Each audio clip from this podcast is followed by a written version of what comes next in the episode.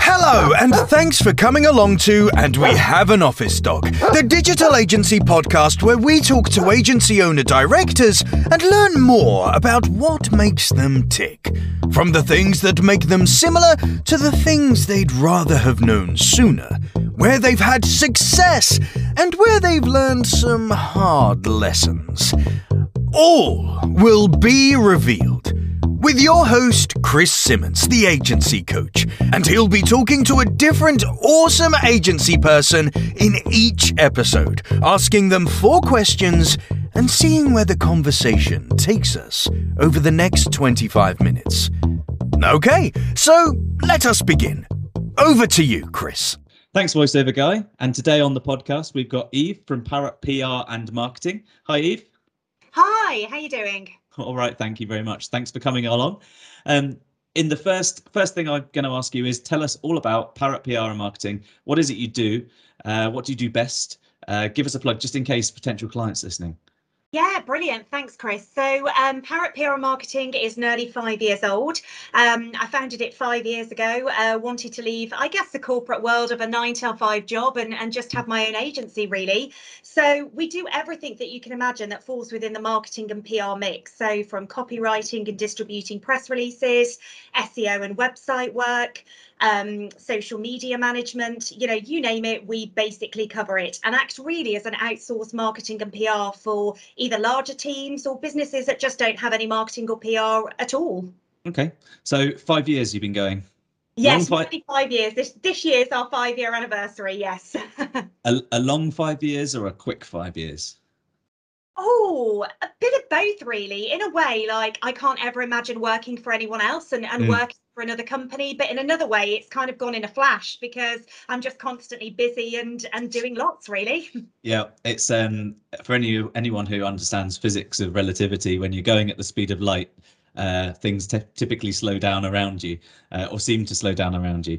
Um, yes. I think that's how it works. Um, so as with the, every podcast, I'll have got four questions for you, and okay. we'll see where the conversation takes us. So, the first question is What do you think's been one of the biggest successes over the last five years of running the agency? Wow. Um, so I'm going to say the biggest success, actually, Chris, is just being here. You know, so still being here, still having survived five years of business in yeah. a really kind of up and downy um, kind of kind of yeah. world. We've obviously gone through a pandemic. The business had had started prior to that, of course, but just actually being here, surviving, growing as a business, and and and, and continuing to grow and, and be successful, I think is probably the biggest achievement. So just yeah. being here. I think I think uh, longevity is a big sign of success for an agency, and and putting putting up with uh, an awful lot is is part of that. You know, there's the ups and downs across, and you've just gone through uh, running your agency's here still here after two years of a pandemic, so big success there. I think so. I think you have peaks and troughs, and I think you know um, consistency pays off, right, in the world. So I think if you're still here in five years and your reputation's still intact and people are still wanting to work with you, mm. you're attracting new clients, then I, I, guess you're doing something good. Yeah, absolutely, absolutely. I think. Um, oh, definitely hear your next door neighbours. It's shame, there, shame there's no dog. For those they of you listening, the memo. They didn't get yeah, the memo. The cat those, might make an appearance soon. yeah, the, we, we did talk about that just before the recording. The uh, you do not have an office dog, but you have an office cat. What's the cat's name? Paddy. Paddy. And on Instagram, Paddy Paulson, if I can just give him a There you go. Oh God, I, I did not authorise two plugs in one one one recording. Unbelievable. um, so I guess if you could go back five years to uh, to the uh, to the date that you founded the agency, and you talked to the, your younger, more sprightly self, uh, and you had one piece of advice that you could offer yourself, what what piece of advice might that be? Okay, so the the answer I should probably give is plan more because I really didn't put too much thought or planning into setting up the agency. Mm-hmm. It was, oh, I want to kind of do something myself. as an opportunity. And I just hit the ground running. And I guess, you know, I should practice what I preach. I'm constantly telling clients, you know, we should plan uh, for what we're going to execute. But actually, the real answer I want to give, Chris, is just don't work so flipping hard. Um, you know, um, of course, you've got to work hard to establish a business. You know, it's not going to be a breeze. Um, but I think I've worked exceptionally hard and probably a few too many hours mm. on the odd occasion. So sometimes I would say just find that real balance between kind of work-life balance. We talk about it all the time, but that's probably something uh, I I should have told myself a little bit earlier and, and bring other people to the party earlier on. So, so do do you do you think though that if you did go back in time and speak to the younger Eve, would would younger Eve listen to that advice or not? No, anyone that knows me, Chris, no, I wouldn't listen. That's the, that's a reality. Hindsight's a wonderful thing, isn't it? It's, it's kind of like that thing where you put post-it notes around the house telling you to do stuff. Like uh, my wife's always putting a, a post-it note on the um, on my coffee machine on a Monday morning to remind me that I'm walking the dogs without her for the day. Uh, Brilliant. I love uh, that. and if it's not there, I don't do it, and I don't know to do it. But if I was to go back in time and, and remind myself, Chris, tomorrow you're you've got to do this, I just, I just wouldn't listen to myself. I, and it's it's hard to do that because you've got so many things going on, and you're trying to set up a, an agency. And on day one through to sort of 18 months in, it's all go, isn't it? And if, if it really is, yeah. And, and there's that kind of niggling worry that if you don't work on your sales and you don't work on your marketing and you don't work on the deliverables and you're not working across all of these things, then you might fail. And so you might not have listened to yourself quite rightly, I suspect. Yeah, sometimes you just need an accountability partner for things like that. You know, it's very rare yeah. that we listen to ourselves. Exactly, and and uh, so one of the things that, that I, I do with agencies is um, uh, is agency mastermind sessions where we all meet, we all meet, we all talk about everyone's you know uh, everyone's problems which seem significant to what an individual, but everyone seems to be having similar or uh, similar problems or ones that they've solved in the past. Um, but we actually do it in the metaverse, so everyone has their Oculus Quest, and we all talk to each other in the metaverse, which means we can all kind of as physically meet as possible. Um, yeah. Um, but but the, the the cool thing about that is that you can uh, you can share accountability and problems and things. And I think that at a certain point in running an agency, you start to realize I'm not the only one going through some of this stuff, uh, and and there are other re- other ways of doing things, and I can't necessarily get it right every time. And I think you know having a bit of an accountability partner, as you say, is is is quite important, isn't it? Yeah, definitely. Someone else that's in the same shoes that you can bounce ideas off is is never a bad thing. And as they say, a, a problem shared is a problem halved. So indeed, it is. Yeah, it doesn't solve the problem, but you definitely feel better about it. you do for sure. so if you if you could think back to something that you kind of either regret or wish you'd done um, sooner over the years, what what what might that be? Okay, so as a person, I, I have this kind of idea that I should never regret anything because I really believe that you do everything at the right time for the right reasons and because you believe that's the right thing to do. Um, but of course, we can all look back and think, oh, I wish I'd done that. You know, mm. um, as we said earlier, hindsight's a wonderful thing. So I guess bringing more people to the party, and by that I mean bringing more parrots to the flock, would actually have been. I love that. that... parrots to the flock you don't even want to know what a group of parrots is called, Chris. It's a pandemonium. So it's not, is it?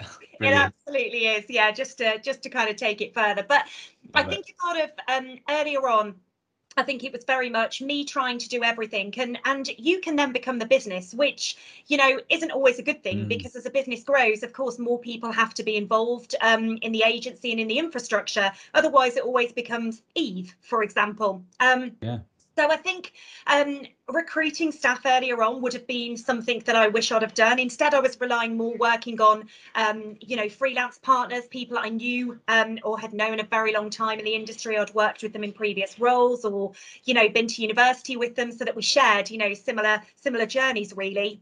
but yeah, I really wish I'd probably have recruited staff a little bit earlier um, yeah. and just had the not had the fear factor because recruiting your first member of staff is probably the scariest thing that you can do because all of yeah. a sudden it's not just you you've got to figure out. You've got to make sure that somebody else is happy. Yeah, yeah. You've got to make sure you cover someone else's bills. It's actually a really big step to take. But then once you do it once, it's just like you're just hiring all the time. It's like it's no big deal. Um, mm. But the first one's the, the, the, most difficult one, but but the most rewarding and, and most important one as well. So I guess I'd hired earlier.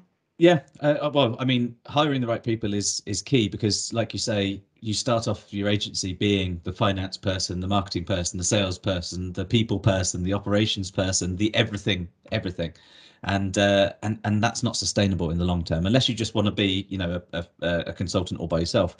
But if Absolutely. you want to, if you want to deliver agency deliverables at agency scale, you can't do that because you know you you forget to file your tax return or something silly, uh, whilst also not pressing send on an email to a client or something along those lines, and and it causes you some problems in the long run.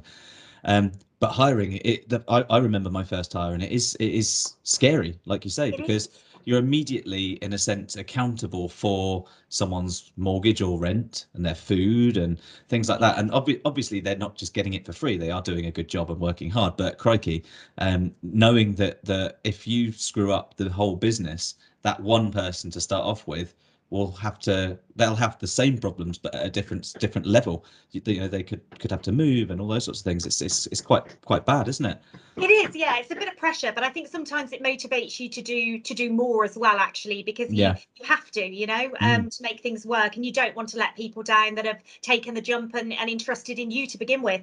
absolutely so is there is there something that you kind of learned the hard way though that set you up for future success so something you don't regret learning or don't regret doing but it's a hard lesson that you've gone do you know what? Now i know a little bit of a secret sauce I mean, not necessarily a hard lesson. I guess when I was starting up, maybe I was a bit too trusting in people. Um, you know, people that I worked with, uh, you know, people that you think perhaps have got your best interests at heart. Mm. Um, I think sometimes you always expect people to have the same agenda as, as you and, and expect you to, you know, expect to operate the same as you. And that's not always Yeah. the case. So, you know, I think, you know, you get a bit more business acumen as you go through growing a business and, and that's natural, you know, so, you know, Yeah, fair enough. fair enough. Um, so if there's an agency leader, agency owner who's just starting out, or someone who's just about to to think is thinking about starting their own agency, um, is listening to this podcast now, is there one piece of advice you think you'd give them um, that that might help them set themselves up?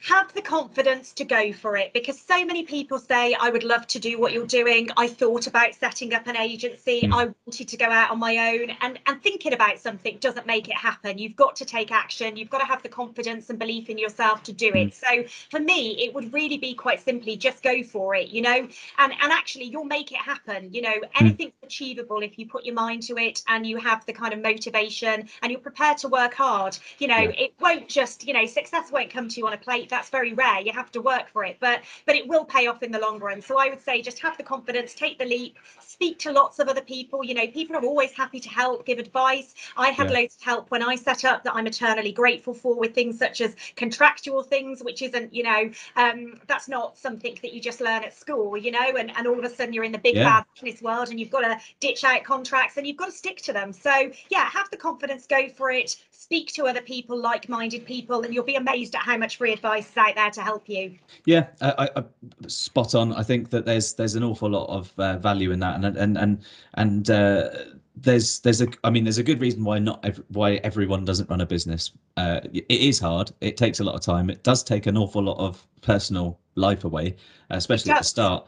Um, but they but taking the leap and going for it is is something you know if you take a leap and go for it and you fail. You uh, uh, I had a, a recording a couple of days ago with gareth hoyle from marketing signals and he said uh, that if you went to interview for a role at his place and it said that you ran your own business for a couple of months and it failed you'd be more in, he'd be more interested in hiring you than someone who had just worked elsewhere and was looking for another job because at least you tried. It shows that there's something there little something that that, that shows you got a bit of drive and a bit of entrepreneurialism.